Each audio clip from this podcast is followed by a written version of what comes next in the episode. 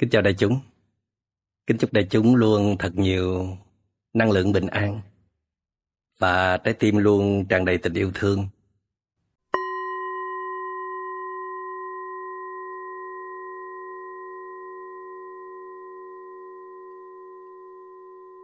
Trong cái tuệ giác của Đức Phật thì Đức Phật thấy rằng bản chất cuộc đời này là vô thường.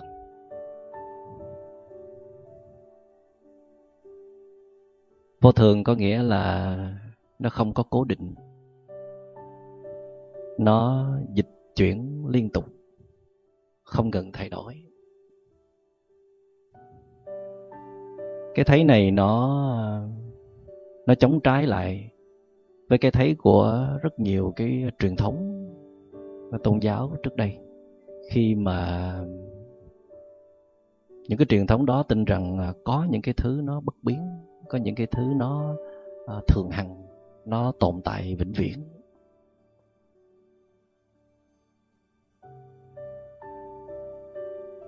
Và vô thường được nhắc đi nhắc lại rất là nhiều lần trong các kinh điển, trong các bài pháp thoại của Đức Phật.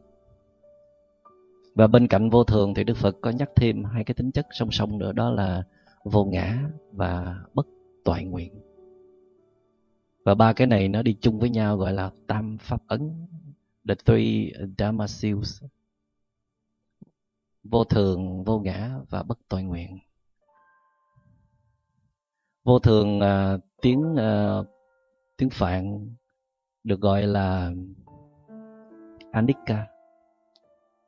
Còn vô ngã là Anatta và bất toại nguyện là Dukkha. Vô thường tiếng Anh dịch là impermanence. Vô ngã là non-self và bất toại nguyện là dissatisfaction hay là discontent. Và khoa học ở thế kỷ thứ 17, 18 cũng đã xác nhận được là vạn vật trong trời đất này không có cái gì mà giữ nguyên cái tính cố định của nó, luôn luôn thay đổi. Nó có sinh ra và nó có diệt đi. Nhưng mà bộ phận lớn của tín đồ Phật giáo hay là những người mà được biết đến đạo Phật đã không có hiểu đúng về cái tính chất của vô thường. Thường mọi người hiểu vô thường theo cái hướng tiêu cực.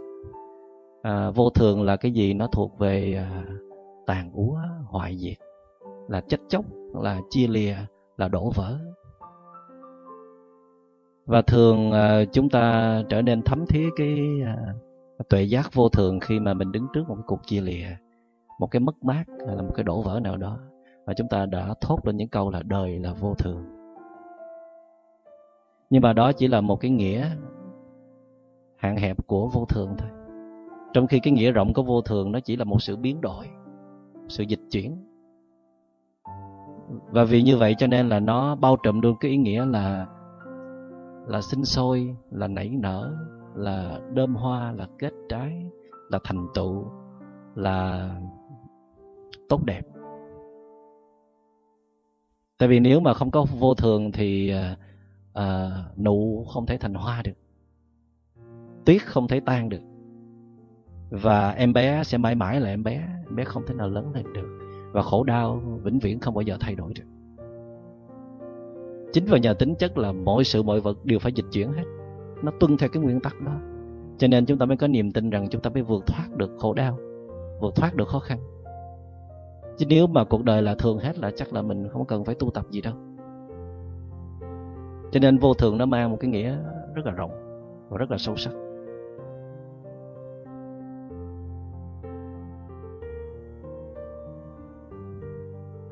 Và để nói luôn về vô ngã một tí, là vô ngã có nghĩa là bản chất của mọi sự mọi vật á, nó không có cái chủ thể. Cái từ rất là phổ biến trong đạo Phật gọi là chủ thể, tức là một cái gì đó riêng biệt của nó. Mà ở trong đạo Phật cũng có dùng những cái từ khác như là cái ngã, mà chúng ta hay gọi là cái tôi, cái mà tách biệt với những cái cá thể khác mà nó vẫn có thể tồn tại được. Tức là trong cái nhận thức của con người rằng là cái này nó phải khác với cái kia, nó không có liên quan gì tới cái kia hết. Nhưng mà kỳ thực là trong bản chất là nó có liên quan hết. Mà nhờ có sự liên quan đó, nhờ có cái sự tác động qua lại, nhờ có sự nuôi dưỡng mà mỗi cá thể trong trời đất này mới có thể tồn tại được. Và con người chúng ta cũng không ngoại lệ. Vì tính chất của nó là vô ngã, tức là không có một cái gì riêng biệt hết, cho nên nó mới vô thường, cho nên nó phải thay đổi. Và thêm một tính chất nữa là dukkha. Dukkha cũng bị hiểu lầm đó là đau khổ. Mà kỳ thực là Đức Phật không có ý nói cuộc đời này là đau khổ, mà Đức Phật nói cuộc đời này là bất toại nguyện, chứ không nhất thiết là đau khổ. Tại vì có những cái khó khăn nó xảy ra, nó trở thành cái đau khổ của người này, nhưng mà không nhất thiết trở thành cái đau khổ của người khác. Cái đó nó tùy vào cái trình độ nhận thức và cái khả năng chịu đựng của mỗi người. Thí dụ một trận thiên tai xảy ra, nó cũng lấy đi nhiều cái tài sản hay là những cái thương vong, nhưng mà cái sức chịu đựng mỗi người mỗi khác. Có những người sống với sự tàn phá của thiên nhiên quen rồi, cho nên họ thấy như vậy nó cũng bình thường thôi. Hoặc là có chút thương tâm hay là chút khổ lụy, nhưng mà nó vượt qua rất là nhanh. Còn những người mà mới tiếp nhận lần đầu thì họ phản ứng rất là dữ dội, thậm chí là họ suy sụp. Và chính chúng ta cũng vậy, có những lúc chúng ta chấp nhận cái đối tượng đó một cách rất là dễ dàng, nhưng mà có những lúc chấp nhận không nổi.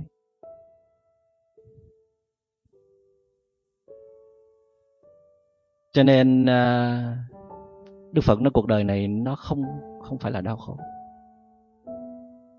nó chỉ là bất toại nguyện thôi. Chữ dukkha nên dịch là bất toại nguyện. Bất toại nguyện như đã nói, tiếng Anh dịch là discontent hay là dissatisfaction. Nó không có như ý mình. Nếu mà bạn hiểu được cái nguyên tắc cuộc đời, bạn chấp nhận cái tuệ giác này, cuộc đời là vô thường, cuộc đời là bất toại nguyện, thì bạn sẽ rất là dễ sống. Còn nếu bạn tin ngược lại, cuộc đời này phải là thường, phải cố định cho bạn, và cuộc đời này phải như ý bạn, người đó phải như ý bạn, thì bạn sẽ khổ dài dài. Dĩ nhiên là cuộc đời này nó cũng có những cái như ý và cũng có những cái thứ bất như ý. Nhưng mà nếu các bạn nhìn kỹ, những cái thứ mà gọi là như ý đó, nó cũng dịch chuyển. Từ một cái người mình rất là yêu thương, rất là hài lòng, như là perfect, hoàn hảo, rồi cũng có vấn đề, rồi cũng tìm ra lỗi lầm, rồi cũng thấy chán nản, rồi cũng muốn từ bỏ. Cái đối tượng dịch chuyển đã đành rồi, mà tâm thức chúng ta nó cũng dịch chuyển rồi. Đối tượng đã thay đổi, mà tâm thức của chúng ta cũng thay đổi. Mà có khi đối tượng cũng không có thay đổi gì mấy, mà chúng ta thì thay đổi quá nhiều. Cho nên là hồi đầu rất là thích, sau rồi không thích nữa, thậm chí là rất là chán. Loại được càng sớm càng tốt. Thế cho nên là cho dù những cái thứ mà chúng ta cho rằng là toại nguyện hay là như ý, thì nó cũng sẽ đi về cái hướng bất như ý. Và ngược lại, những cái thứ mà chúng ta cho là bất toại nguyện, bất như ý, nhưng một lúc nào đó mình lại thấy cũng được, không đến nỗi nào, cũng nuốt vào, cũng chấp nhận được. Và đôi khi là thích, rồi thương, rồi yêu, rồi muốn giữ gìn. Thì như vậy từ cái bất như ý nó chuyển trở về như ý, từ cái bất toại nguyện nó chuyển về cái toại nguyện, thì cái này nó cũng gọi là vô thường. Nhưng mà nó cũng không đứng yên như vậy nữa, nó lại dịch chuyển nữa. Rồi mới dễ thương đó thì lại khó thương nữa. Thì giờ sao sống đây? Nếu cuộc đời là vô thường, cuộc đời là bất toại nguyện, thì mình sống cái kiểu nào đây để cho có hạnh phúc? Vậy cuộc đời này có hạnh phúc không? Đó là câu hỏi có thể đặt ra. Đức Phật một mặt phân tích cho chúng ta thấy cuộc đời này là bản chất của nó là vô thường, là bất toại nguyện, nhưng Đức Phật lại hết lời ca ngợi về cái thế giới này. Đức Phật tặng cho nó một cái từ gọi là niết bàn. Nirvana.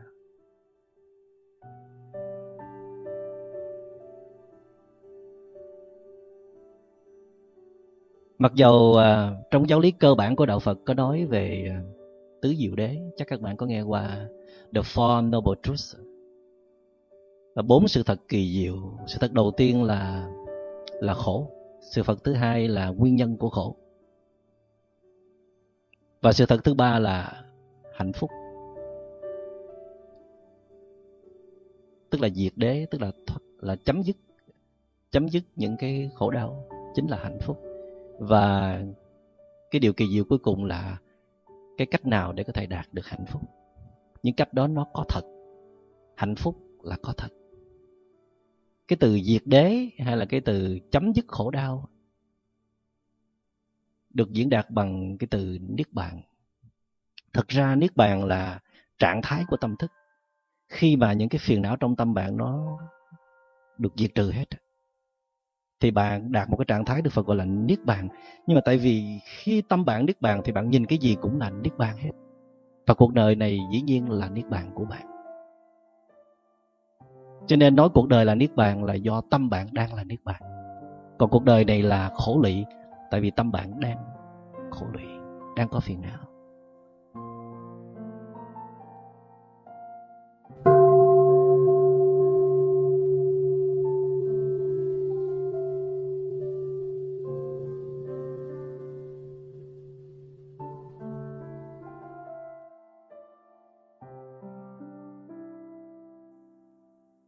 Như vậy thì Đức Phật là cái người đã thực chứng được và đã xác nhận cuộc đời này là hạnh phúc, cuộc đời này là mầu nhiệm, tuyệt diệu vô cùng. Chỉ có điều là chúng ta không có nhìn ra được, chỉ tại vì chúng ta có quá nhiều vấn đề, chỉ tại vì chúng ta có quá nhiều phiền não, cho nên nó đã ngăn chặn cái thấy đó của chúng ta. Và Đức Phật đã bỏ ra rất nhiều thời gian để khai thị. Khai thị tức là để đánh thức bạn, để chỉ cho bạn thấy là bạn có một cái khả năng làm cho mình có hạnh phúc được. Dù cuộc đời này nó có vô thường, dù cuộc đời này nó có bất toàn nguyện, bạn vẫn có thể có hạnh phúc được. Nghe rất là lạ, tại sao nó bất như ý mình mà mình hạnh phúc được? Tại sao nó không có thỏa mãn mình mà mình có hạnh phúc được? Tại vì chúng ta luôn định nghĩa là thỏa mãn là hạnh phúc. Thí dụ khi bạn thèm ăn một tô hủ tiếu phở, một tô hủ tiếu hay là một tô phở, một tô bún bò Huế, và bạn tìm được tới quán món Huế rồi ăn được tô bún bò Huế, rất là thỏa mãn và rất là hạnh phúc. Bạn nhớ người yêu, bạn lấy điện thoại là bạn gọi người yêu bắt máy ngay lập tức, dạ em đây, cực kỳ hạnh phúc. Và bạn cố gắng học hành, bỏ ra rất nhiều thời gian, tâm huyết và hy sinh nhiều thứ để cuối cùng bạn tốt nghiệp, bạn có được mảnh bằng thạc sĩ hay là tiến sĩ, bạn rất là hạnh phúc. Cái đó gọi là một sự thỏa mãn. Và hầu như là tất cả mọi người trong chúng ta đây ai cũng công nhận cái đó là điều kiện hạnh phúc, là một cái thứ hạnh phúc. Đức Phật cũng không có phủ nhận. Nhưng mà Đức Phật nói các bạn, bạn nhìn kỹ xem những cái hạnh phúc mà bạn gặt hái được nó tồn tại bao lâu, tuổi thọ của nó là bao lâu. Bạn có bao giờ kéo dài cái hạnh phúc đó từ giờ này qua giờ khác, nó không dứt không? Từ ngày này qua ngày khác, từ tuần này qua tuần khác, từ tháng này qua tháng khác. Mặc dù khi bạn tậu được một chiếc xe đời mới, sở hữu được một cái căn nhà đắt tiền hay là lấy được người bạn thương thì bạn hạnh phúc thiệt. Có khi là cả tháng trời hay là nhiều tháng trời. Nhưng mà rồi nó cũng xẹp xuống, rồi nó cũng trở về vị trí bình thường, cũng chạy chiếc xe đời mới đó, cũng ở trong căn nhà lộng lẫy đó, cũng ở bên cái người mà mình mơ ước đó, mà không phải thấy gì hạnh phúc hết. Tại sao vậy? Tại vì bạn lại bắt đầu có những cái muốn khác. Trong tâm bạn bắt đầu đầy dẫy phiền não, chứ bạn đâu có để cái tâm bạn nó quẩn, nó không để mà nó hưởng cái hạnh phúc mà nó đang có đâu. Đó là chưa nói trong cái thời gian mà bạn cho rằng bạn hạnh phúc, nếu bạn phân tích kỹ đó thì nó vẫn đang xen vào đó cái gọi là đau khổ hay là cái phiền muộn Là tại vì khi bạn có hạnh phúc thì bạn lại lo lắng, lại sợ hãi, lại nghi ngờ, lại tức giận, rồi đủ thứ năng lượng tiêu cực nó bao quanh, hay là nó đang xen vào cái mà bạn đang gọi là hạnh phúc. Trong khi hạnh phúc là đã có cái đau khổ, đã có những cái năng lượng tiêu cực nó bao quanh cái năng lượng tích cực. Thì theo tuệ giác của Đức Phật và các bậc thánh cho rằng những cái giá trị hạnh phúc này nó không có hấp dẫn, không đáng để hy sinh, không đáng để bỏ nửa đời người ra để đeo đuổi, mà con người hoàn toàn có thể khai thác được những cái giá trị hạnh phúc lớn hơn, sâu sắc hơn, bền vững hơn, mà chúng ta tạm gọi nó là true happiness. Nó khác với happiness, tức là hạnh phúc chân thật, mà trong đạo Phật dùng cái từ gọi là an lạc. Hạnh phúc đến từ sự bình an. Lạc là happiness, là hạnh phúc. An là bình yên. Hạnh phúc đến từ sự bình yên nghĩa là như thế nào? Nghĩa là khi tâm hồn bạn không còn vọng động, không còn phiền não, không còn lo lắng, sợ hãi, nghi ngờ, kỳ thị, tức giận, dọn sạch hết tất cả những rác rưởi đó, thì bạn sở hữu một tâm hồn trong vắt, minh mẫn, sáng suốt. Đó là một con người đang sở hữu hạnh phúc chân thật. Tại vì khi tâm của bạn nó trong vắt như vậy, nó bình yên như vậy, nó lung linh tuyệt vời như vậy, nó thấy cái gì cũng đẹp, nó thấy cái gì cũng hay, nó thấy ai cũng đáng thương hết. Và nó chạm được những cái giá trị thật của trời đất ban cho cái thế giới mà chúng ta đang sống. Thí dụ khi bạn ngắm một cái bình hoa sen mà bạn thấy không có gì hấp dẫn hết, vậy là bạn đánh mất một cơ hội, đánh mất một giá trị mà đất trời đã ban tặng. Còn khi mà bạn ngắm bình hoa sen mà bạn thấy hạnh phúc lắm, bạn thấy hoa sen rất là đẹp, ngắm hoa sen mà lòng nó nhẹ nhàng, thanh thoát, bình yên, vậy thì bạn đã tận hưởng được một giá trị tuyệt vời của trời đất. Tại sao cái trước bạn ngắm không thấy đẹp, mà cái sau bạn ngắm lại thấy đẹp? Cái trước bạn ngắm là với một cái tâm đầy phiền, đầy cáu bẩn, phiền não. Còn cái ngắm tầng thứ hai là cái ngắm từ một cái sự bình an ở bên trong. Bạn thấy không? Khi tâm bạn bình an, tâm bạn trong vắt, nhẹ nhàng, thì mọi thứ xung quanh bạn bỗng dưng biến thành màu nhiệm. Nói một cách khác, màu nhiệm hay không là do chính tâm bạn, chứ không phải là cái ở bên ngoài. Cho nên bạn chấp cuộc đời là vô thường, cứ thay đổi. Cuộc đời cứ bất tội nguyện, nó cứ khó khăn cứ xảy ra đi. Nhưng mà bạn vẫn có thể đứng vững, vẫn có thể bình an và hạnh phúc được. Tại sao? Tại vì bạn không còn quá nhiều những cái mong cầu về cuộc đời này, hay là những người xung quanh bạn. Khi bạn không có quá quan trọng một cái thứ gì đó, thí dụ bạn không có quá quan trọng về người yêu của bạn, thì người đó không bao giờ làm khổ bạn được. Tôi chắc như vậy. Vì bạn cho họ một cái vị trí quá lớn ở trong lòng của bạn, bạn cho họ một cái quyền lực quá lớn, cho nên là họ muốn cái gì thì bạn sẽ phải chiều theo cái ấy. Và bạn đánh mất cái chủ quyền của mình, cho nên là bạn khổ. Nếu bạn không quá quan trọng về tiền bạc, thì tiền bạc không làm cho bạn khổ. Bạn không quá quan trọng về quyền lực, thì quyền lực không có ý nghĩa gì đó với bạn. Và bạn cũng không quá quan trọng về cái chuyện hệ lụy tình cảm. Có cũng được, không có cũng không sao. Hơi buồn chút xíu thì nó không có làm cho bạn khổ được. Hơi đau đau chút thôi chứ không có khổ. Quan trọng là gì? Quan trọng có nghĩa là chúng ta đặt cái sinh mệnh của mình, cái hạnh phúc của mình vào một đối tượng ở bên ngoài.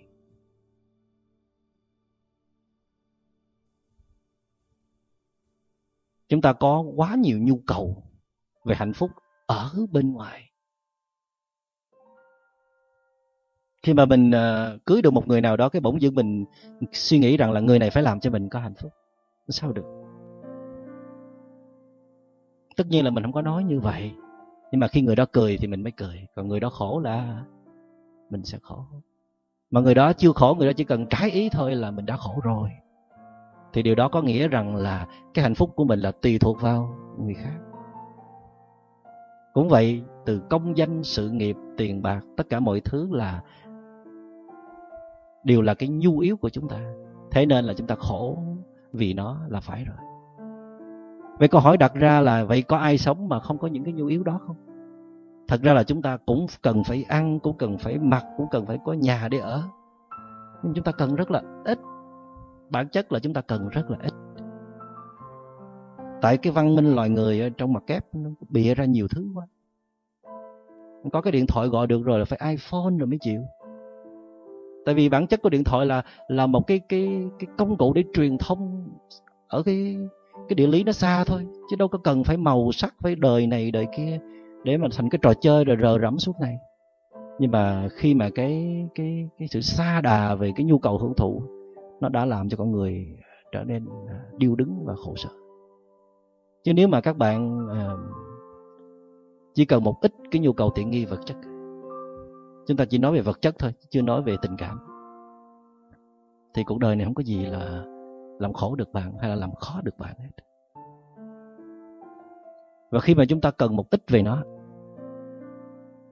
thì kinh tế có biến động cũng không sao, tại mình đâu có quá cân đâu.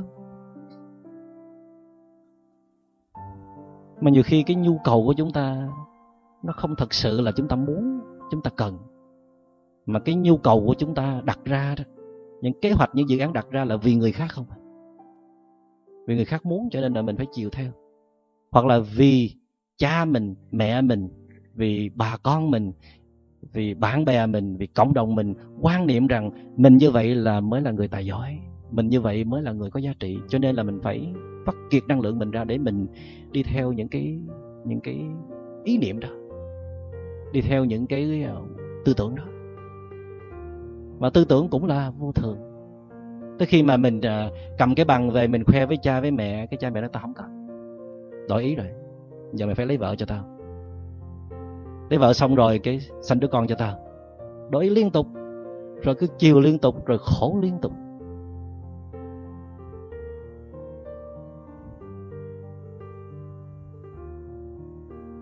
Cho nên Đức Phật nói bạn hoàn toàn có một khả năng là cần rất ít những cái bên ngoài mà bạn vẫn có thể tồn tại được, mà tồn tại một cách rất là vững vàng.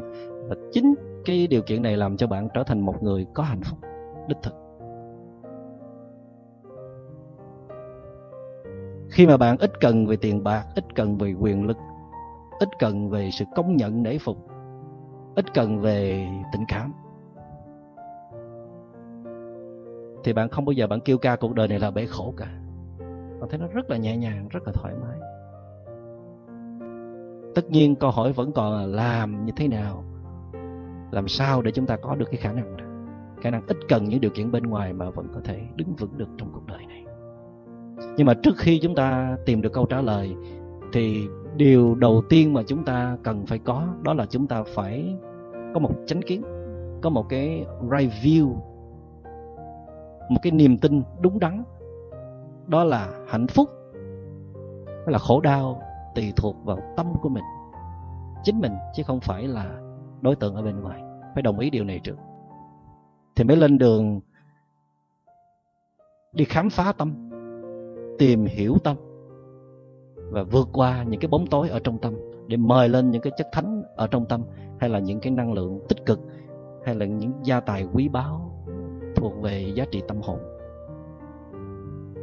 Còn nếu mà mình vẫn chưa tin tâm mình là cái quyết định á, mình vẫn tin rằng khổ là do người khác gây ra, là do hoàn cảnh đem đến, thì cái cuộc hành trình để khám phá chính mình nó sẽ không đi tới đâu.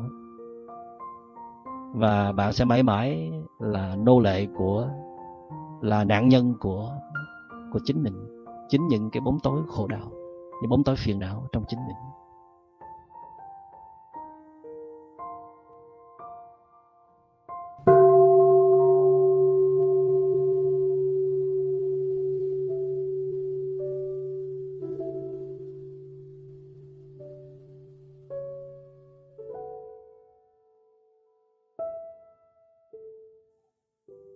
Thông thường thì những người trải nghiệm nhiều năm trong cuộc đời, ở độ tuổi trên 40 hay là 50 thì người ta mới bắt đầu nhận ra những cái giá trị thật của cuộc sống.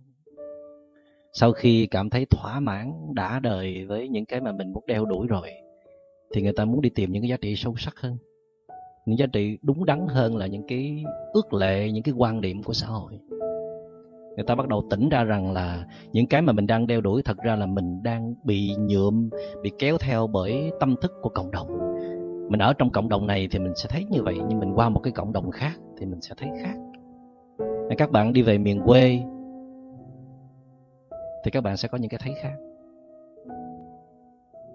Khi các bạn ở thành thị thì các bạn thấy chiếc xe này đẹp, chiếc quần áo kia mình phải mua, rồi để ý cái chung cư nọ là mình phải có cho bằng được. Nhưng mà trong một cái lý do nào đó mà buộc bạn phải về sống luôn ở miền quê thì bạn không cần những cái thứ đó nữa. Quan niệm của bạn về một chiếc áo đẹp là khác, trang phục là khác.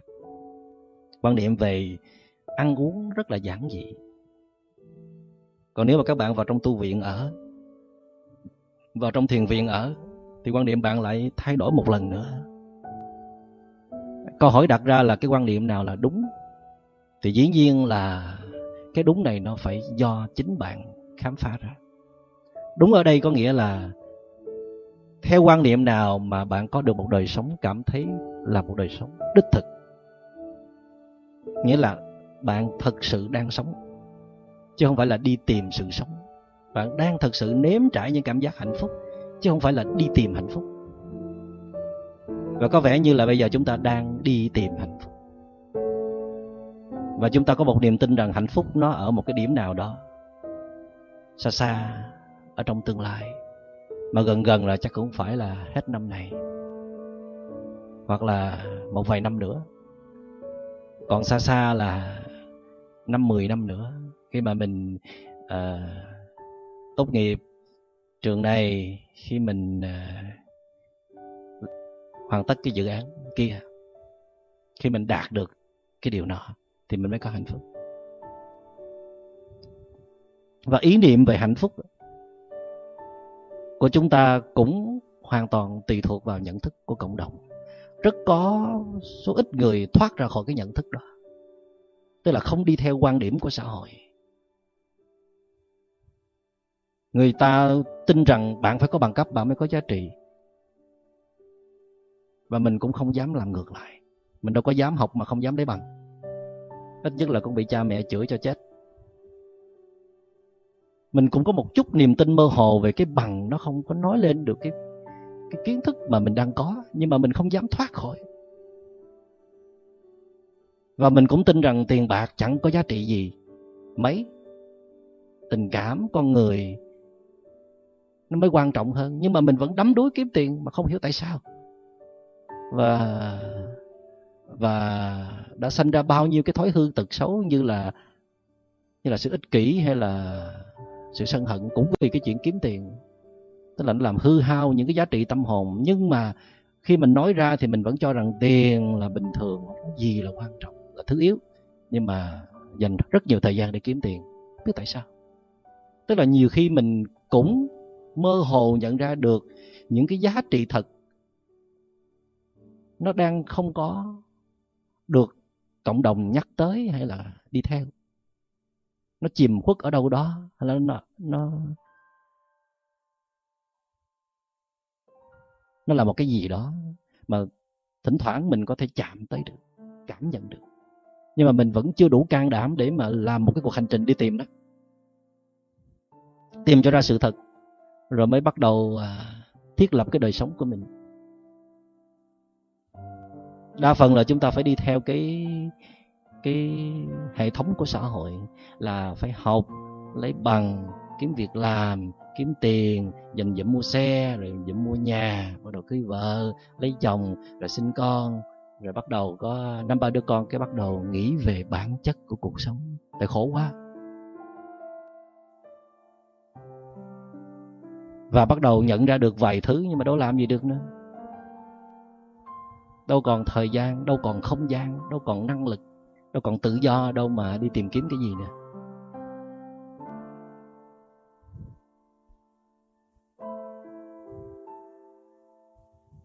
Và khi mà bạn trải nghiệm nhiều năm trong cuộc đời như vậy thì bạn sẽ bớt háo thắng, bớt chứng tỏ, bớt thể hiện. Rồi bạn bắt đầu đi tìm những cái giá trị chân thật hơn. Thì những cái điều mà tôi chia sẻ với các bạn, bạn sẽ thấy nó rất là gần gũi, là cái gì đó nó chạm vào trái tim của mình. Còn các bạn còn quá trẻ, các bạn còn nhiều hoài bão, nhiều ước mơ. Các bạn tới đây học thiền chỉ để là giảm stress thôi. Bạn nghe ông này, ông nói gì mà nghe chán quá, mình đang lao tới, ông bị mình đừng có lao. Thì tất nhiên là những cái điều tôi nói này nó chưa có lọt vào lỗ tai được đâu. Thì các bạn cứ tiếp tục trải nghiệm, các bạn không nhất thiết phải tin liền, các bạn cứ trải nghiệm.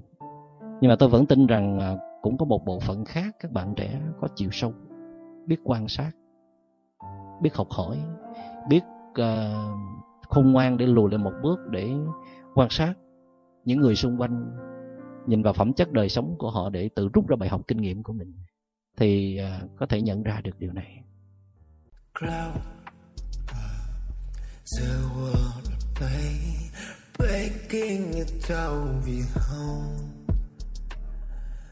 From every concern of his taping colors, all the world is message up to say. Promise is broken, I love it and I go, and I go. It's a sacred.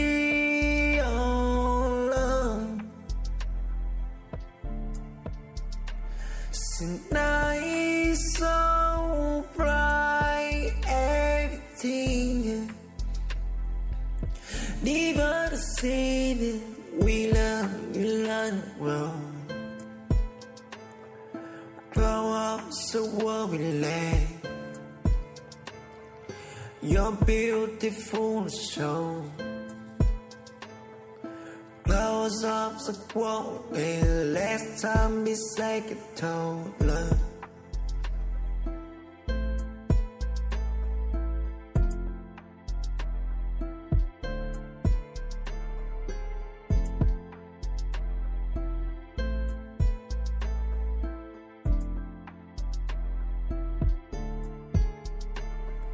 The world you can find.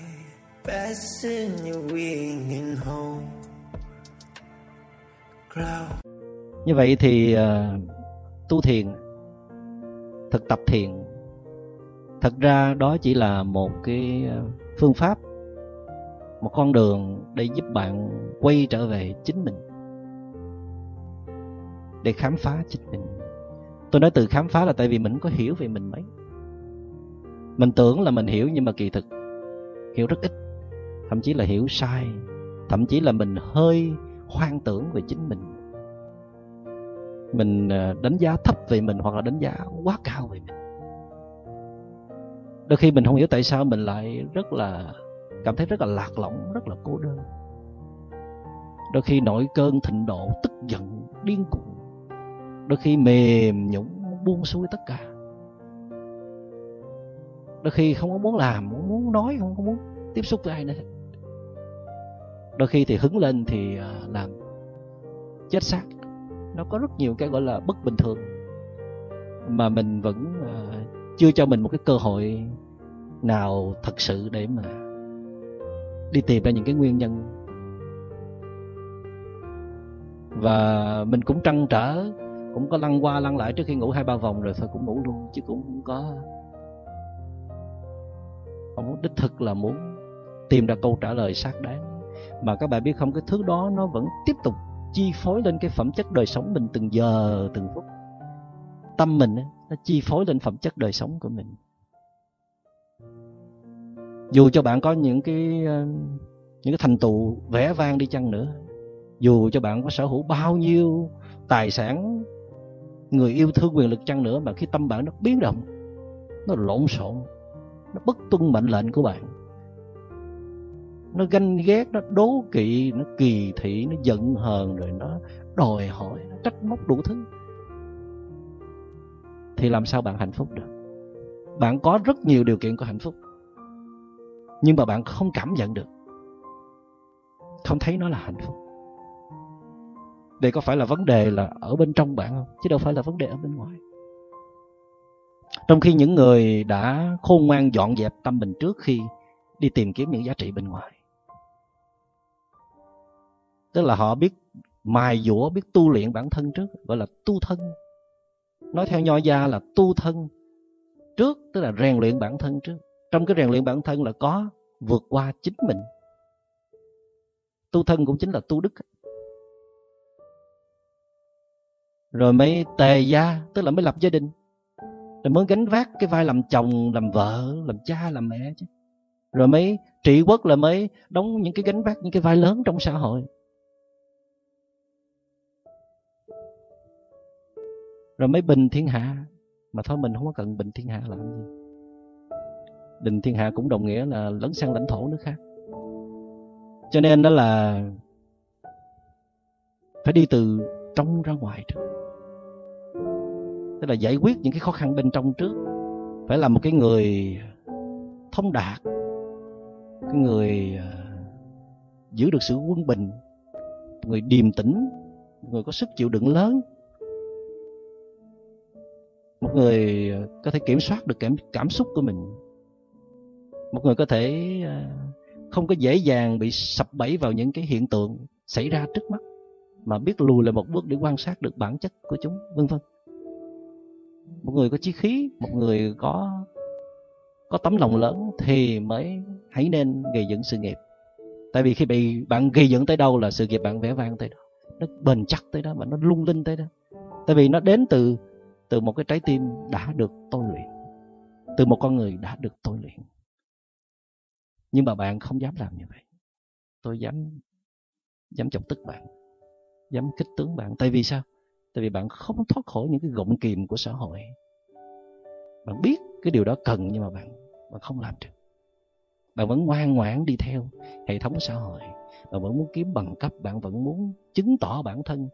Hai mấy tuổi rồi mà chưa làm được cái gì cho cuộc đời này thì nó nhục lắm. Cho nên là quơ vào cào cấu, đêm ngày lục lạo lùng sục khắp mọi thứ để phải làm cái gì đó. Mà cái quan trọng nhất là gì? Là mài dũa bản thân, là điều chỉnh tâm hồn mà không chịu làm. Thì tất cả những cái phương pháp thực tập của Đạo Phật, không hẳn là tất cả, hầu hết, chúng ta loại trừ những cái phát sinh sau này, nó không có đi thẳng vào cái con đường chuyển hóa. Thì tất cả những gì mà tinh túy từ Đức Phật chia sẻ ra cho mọi người là phương pháp đào luyện tâm thôi, nó không có liên quan gì tới tôn giáo.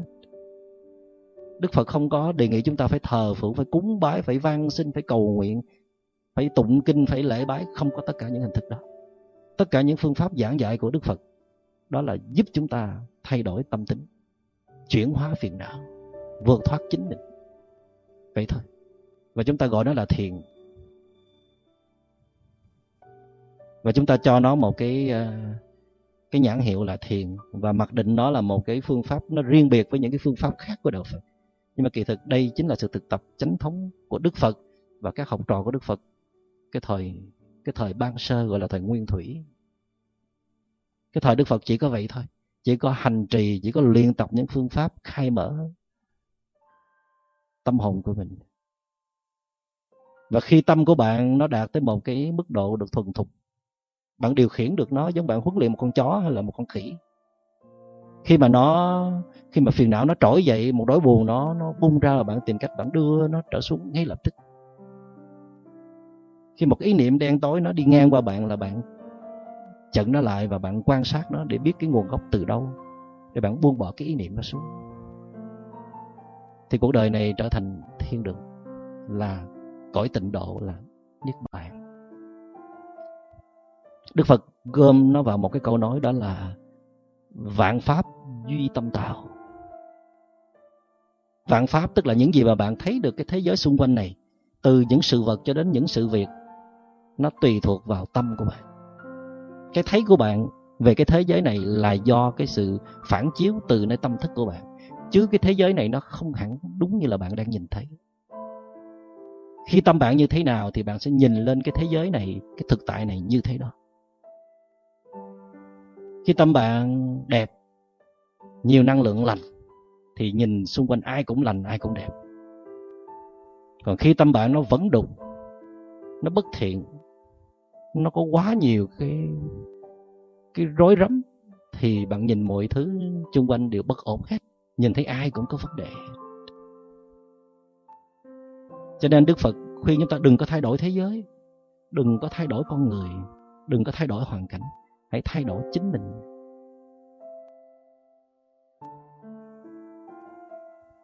Lý thuyết là như vậy, chứ còn thay đổi chính mình thì nó khủng khiếp lắm. Nhưng mà ít nhất là bạn phải có chánh kiến, bạn có một niềm tin chắc chắn, không có lung lay rằng là khổ là do mình. Những cái phút trước mình đối thừa khổ là do anh làm cho tôi khổ, mà sau đó nhớ rằng là Đức Phật có nói khổ là do mình, thôi không có nói nữa, xin lỗi anh, khổ không phải do anh, khổ do tôi. Ít nhất là bạn cũng nhớ là cái nguyên nhân khổ là do bạn đòi hỏi, bạn muốn người đó phải đúng như ý của bạn, hoặc là cái sức chịu đựng bạn kém quá. Tại vì cái người đó cho dù họ có khó chịu cỡ nào, nhưng mà nếu sức chịu đựng của bạn lớn, bạn có một trái tim rất là vĩ đại, thì hay là bạn là một cái người đang rất là hạnh phúc, thì sự khó chịu kia chẳng có làm gì được bạn.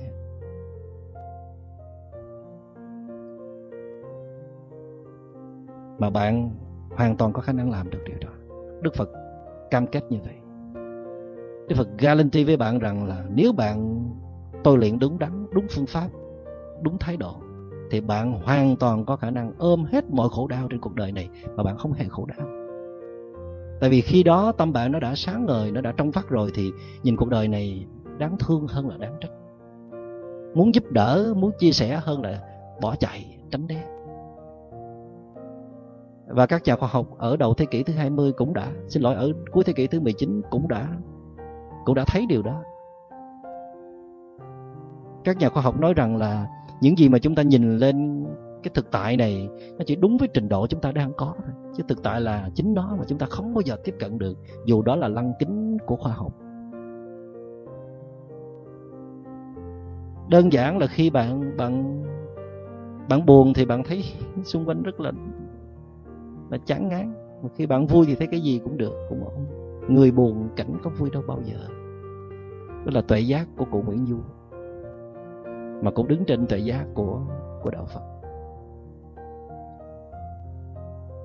Vậy có phải là chúng ta, công việc quan trọng nhất bây giờ chúng ta cần phải làm đó là dọn dẹp tâm thôi, dọn dẹp vườn tâm.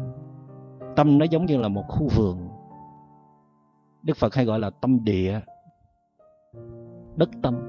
Tâm nó giống như là một mảnh đất, và vì nó là một mảnh đất cho nên trong đó nó có rất nhiều loại hạt giống khác nhau.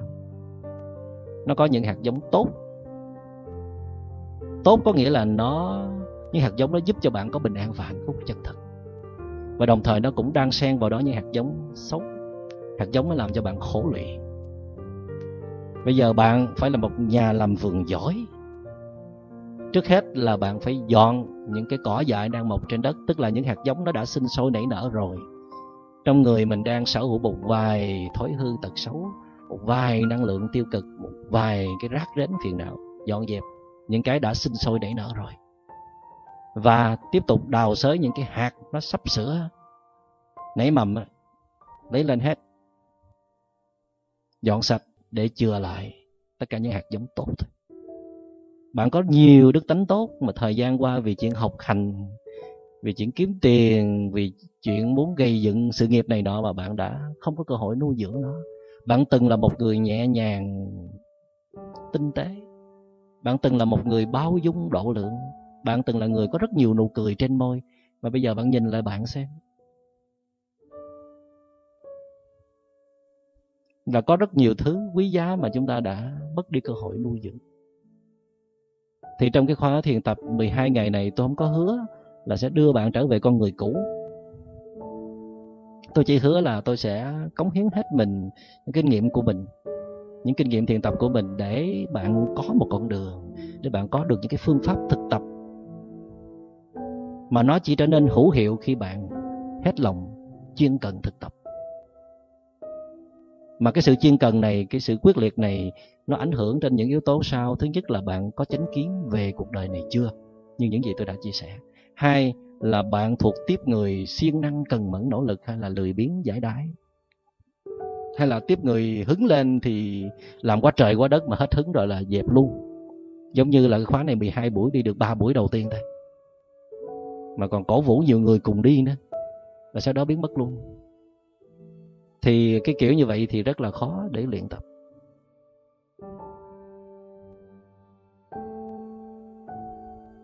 Tất nhiên là đây chỉ là một cái khóa vừa học vừa tu thôi, mà học là nhiều hơn tu nữa. Đây tu ít, về nhà phải tu nhiều hơn. Cho nên cái mức chuyển hóa của nó sẽ không bằng khi các bạn bỏ hẳn ra một tuần lễ hay là nhiều tuần lễ để đặt mình vào một cái môi trường thích hợp nhất, đó là thiền viện hay là trung tâm thiền để luyện tập, thì kết quả sẽ rất lớn. Tuy nhiên vì hoàn cảnh, vì một số lý do đặc biệt mà bạn chưa có thể làm được điều đó, thì cái lớp học này nó cũng có thể giúp đỡ bạn được phần nào. Ít nhất là bạn được tưới tẩm, được nuôi dưỡng cái chí nguyện, cái mong cầu, cái mong muốn đó, hay là một số cái bài thực tập cơ bản để giúp bạn giải quyết những cái khó khăn trên mặt cạn, những cái rối rắm phần nào ở trong tâm thức của bạn. Tuy nhiên đối với những bạn đã từng có những cái chương trình thiền tập, những cái khóa trước đã tạo ra cái năng lượng thiền tập này rồi, thiền tập rồi, thì những cái chia sẻ trong cái khóa này nó sẽ giúp ích rất nhiều, nó sẽ khai mở được nhiều thứ ở trong các bạn để tiếp tục làm nguồn cảm hứng để các bạn tiếp tục phát triển cái công phu thiền tập của mình, nội lực của mình, cái chương trình hàm dưỡng tâm hồn. Vậy thì trong cái bài chia sẻ này, bài tập dành cho các bạn trong tuần tới, nếu các bạn muốn dự buổi thứ hai, trước khi vào cửa này các bạn sẽ phải nộp bài tập. Các bạn về viết, gửi cho tôi một cái lá thơ, chỉ chừng một mặt của trang A4, tức là hai mặt của tờ giấy đi học. Các bạn hãy chia sẻ cái chánh kiến của các bạn về cuộc đời này, chánh kiến thật.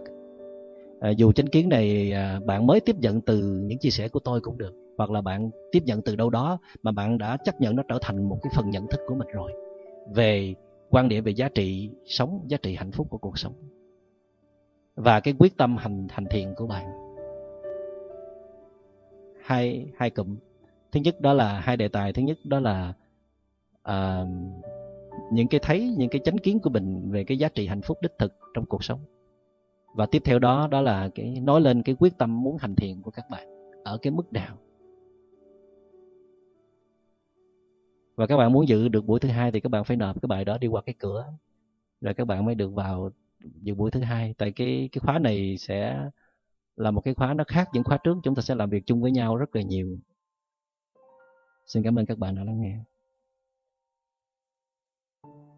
Giờ mời các bạn nghe 3 tiếng chuông và chúng ta sẽ kết thúc bài pháp thoại. Phúc Tịnh xin kết thúc podcast hôm nay tại đây. Bài pháp thoại mang tính chất tâm lý trị liệu do Thầy Minh Niệm và Cộng đồng Thiền Tâm lý Trị liệu Miền Tỉnh thực hiện. Nếu thấy bài pháp thoại này là hữu ích, thì nhờ quý vị anh chị chia sẻ thêm cho bạn bè và người thân của mình. Kênh podcast Phúc Tịnh xin góp một phần để lan tỏa những bài pháp thoại đầy giá trị này đến với những người đang cần sự giúp đỡ về mặt tâm lý, cũng như những người thực sự ổn, để cùng xây dựng một xã hội bình yên, hạnh phúc hơn. Trân trọng cảm ơn mọi người đã theo dõi. Ngoài ra, do giải thuật của YouTube ưu tiên những video có nhiều like, nên nếu mà thích video này thì nhờ quý vị anh chị bấm thêm vào nút like video và ấn nút theo dõi kênh để giúp cho podcast của chúng ta có nhiều người biết hơn. Xin cảm ơn sự theo dõi của anh chị và chúc các anh chị có một buổi trưa an lành.